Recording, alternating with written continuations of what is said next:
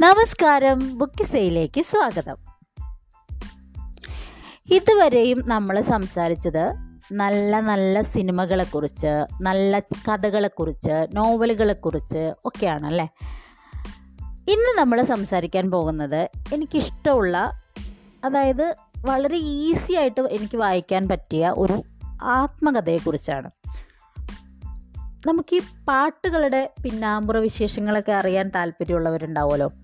അതായത് നമ്മളിപ്പോൾ ആനുകാലികങ്ങളിലൊക്കെ കാണാറില്ലേ? ഓരോ പാട്ട് ജനിക്കുന്നതിന് പിന്നിലും സിനിമാ പാട്ടൊക്കെ ജനിക്കുന്നതിന് പിന്നിലുള്ള കുറേ കഥകൾ അതായത് ഇതിന്റെ റെക്കോർഡിംഗ് സമയത്തുണ്ടാവുന്ന സംഭവങ്ങൾ ഇതിന്റെ സംഗീത സംവിധാന സമയത്തുണ്ടാവുന്ന കഥകൾ ഈ പാട്ടിന് പിന്നീട് കിട്ടുന്ന അംഗീകാരങ്ങളുടെ ചിലപ്പോൾ ചില കഥകളായിരിക്കാം.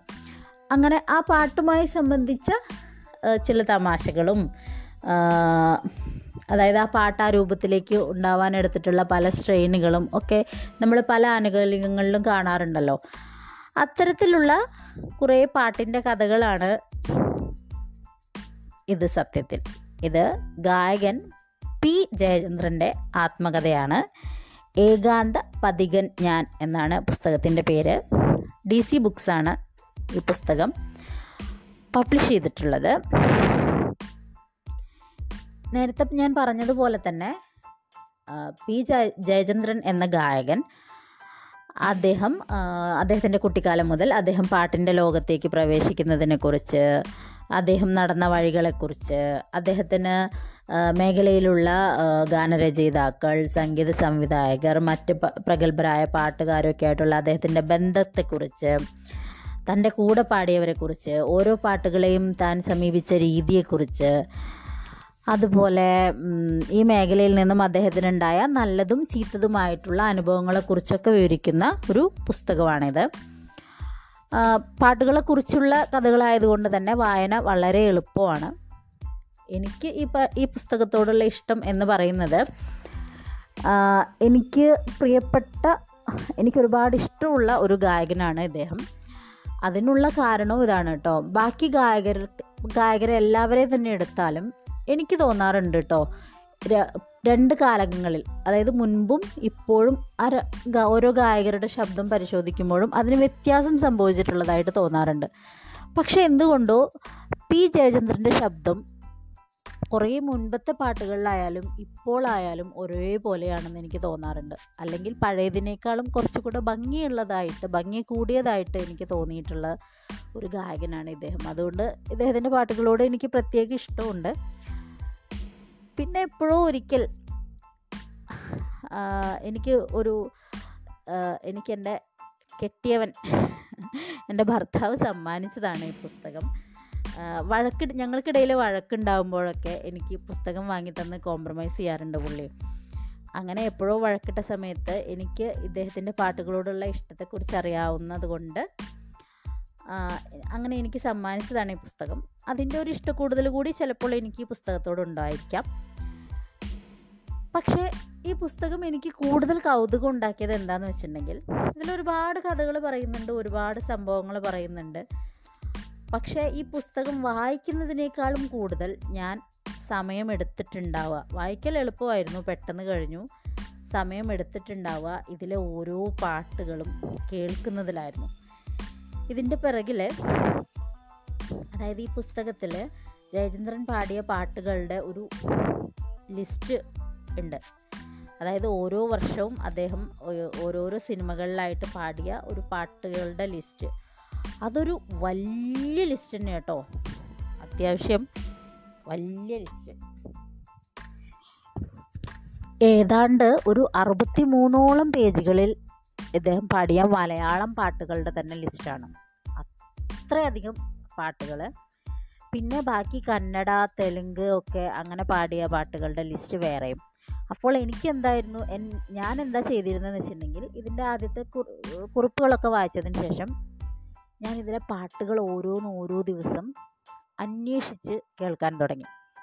അതായത് ഇപ്പോൾ കുറേ പുതിയ പാട്ടുകളൊക്കെ നമ്മൾ കേട്ടിട്ടുണ്ടായിരിക്കും. പക്ഷേ ഇപ്പോൾ സിക്സ്റ്റി സിക്സ് സിക്സ്റ്റി സെവനിലൊക്കെ ഇറങ്ങിയിട്ടുള്ള ആ കാലഘട്ടത്തിലൊക്കെ ഇറങ്ങിയിട്ടുള്ള പാട്ടുകളിൽ മിക്കതും ഞാൻ കേട്ടിട്ടുണ്ടായിരുന്നില്ല. ഞാൻ കേൾക്കാത്ത ഒരുപാട് പാട്ടുകൾ ഇതിനകത്തുണ്ടായിരുന്നു.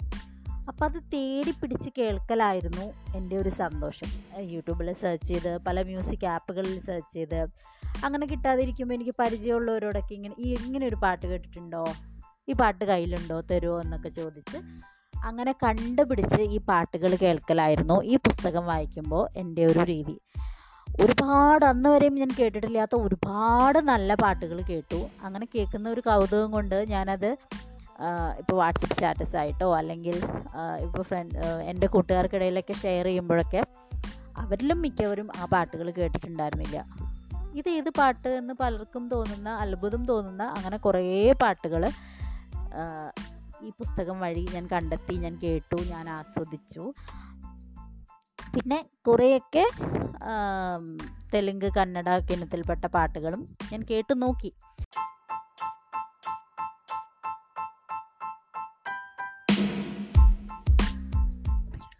അർത്ഥമൊന്നും മനസ്സിലായില്ലെങ്കിലും അതും കേൾക്കുന്നത് ഒരു രസമായിരുന്നു കേട്ടോ സംഗീതത്തിന് ഭാഷയില്ലെന്നല്ലേ പറയുന്നത്. അപ്പോൾ അങ്ങനെ തമിഴ് തെലുങ്ക് കന്നഡ പാട്ടുകളും ഏറെക്കുറെയൊക്കെ അതെല്ലാം ഒന്നും എനിക്ക് കണ്ടെത്താൻ സാധിച്ചില്ല. എങ്കിലും കുറേ പാട്ടുകളൊക്കെ ഈ ലിസ്റ്റിലുള്ളതിൽ കുറേ പാട്ടുകളൊക്കെ അങ്ങനെ കണ്ടുപിടിക്കാൻ പറ്റി. മലയാളം തന്നെ ഒരു അത്രയും നീണ്ട ലിസ്റ്റ് ഉണ്ടായിരുന്നു. ഞാൻ പറഞ്ഞില്ലേ ഇത്രയധികം അറുപത്തിമൂന്ന് പേജിൽ പറഞ്ഞ അത്രയും പാട്ടുകൾ മലയാളം തന്നെ ഉണ്ടായിരുന്നു. ആയിരത്തി തൊള്ളായിരത്തി അറുപത്തി അറുപത്താറ് മുതൽ. ആ ആയിരത്തി തൊള്ളായിരത്തി അറുപത്തി ആറ് മുതൽ ഈ കാലം വരെ അദ്ദേഹം പാടിയ പാട്ടുകളാണ്. അതൊരു വലിയ ഒരു യമണ്ടൻ ലിസ്റ്റാണ്. പക്ഷേ ഇതിൽ കുറേ പാട്ടുകൾ എനിക്ക് കണ്ടെത്താൻ പറ്റാത്തതുണ്ട്. കുറേ നല്ല പാട്ടുകൾ പുതുതായിട്ട് കണ്ടെത്തി അതായത് ഞാൻ ഇന്ന് വരെ കേൾക്കാത്ത കുറേ പാട്ടുകൾ കേൾക്കുകയും ചെയ്തു. പാടാൻ അറിയുമായിരുന്നെങ്കിൽ ഞാനത് പാടി കേൾപ്പിച്ചേനെ. പക്ഷേ ഞാൻ പാടുക എന്നുള്ളതൊരു സാഹസമായതുകൊണ്ട് അതിന് ഞാൻ മുതിരുന്നില്ല. കുറേ നല്ല പാട്ടുകൾ എനിക്ക് നിങ്ങളെ എല്ലാവരും കേൾപ്പിക്കണം നിങ്ങളെല്ലാവരും കേൾക്കണം എന്ന് ഞാൻ ആഗ്രഹിക്കുന്ന കുറേ നല്ല പാട്ടുകൾ. പക്ഷെ നമ്മളങ്ങനെ ലിസ്റ്റ് എടുത്താലും സാധാരണ നമ്മളങ്ങനെ പാട്ടുകളുടെ ഒരു ലിസ്റ്റൊക്കെ എടുക്കുമ്പോഴൊക്കെ കുറേ അത്ര സുഖകരം അത്ര നല്ലതല്ലാത്ത പാട്ടുകളൊക്കെ ഉണ്ടാവുമല്ലോ. പക്ഷെ ഇതിൽ എനിക്ക് അങ്ങനെ ഇഷ്ടമാവാതിരുന്ന പാട്ടുകൾ വളരെ വളരെ കുറവായിരുന്നു. ബാക്കി എല്ലാ പാട്ടുകളും നല്ലതായിട്ടാണ് എനിക്ക് തോന്നിയത്. അപ്പോൾ എന്ന് ഞാൻ നിങ്ങൾക്ക് സജസ്റ്റ് ചെയ്യുന്ന പുസ്തകം പി. ജയചന്ദ്രന്റെ ഏകാന്ത പതികൻ ഞാൻ ഡി സി ബുക്സാണ് പബ്ലിഷ് ചെയ്തത്.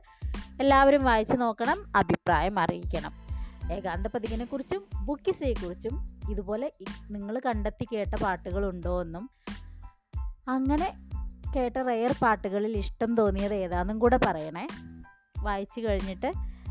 അപ്പോൾ മുകളിലുണ്ടെന്റെ മുകളിലുണ്ടെന്റെ ഇമെയിൽ ഐ ഡി താഴെ വോയിസ് മെസ്സേജ് അയക്കേണ്ട ലിങ്കും ഉണ്ട്. അപ്പോൾ നാളെ മറ്റൊരു വിശേഷമായിട്ട് കാണാം. Bye bye.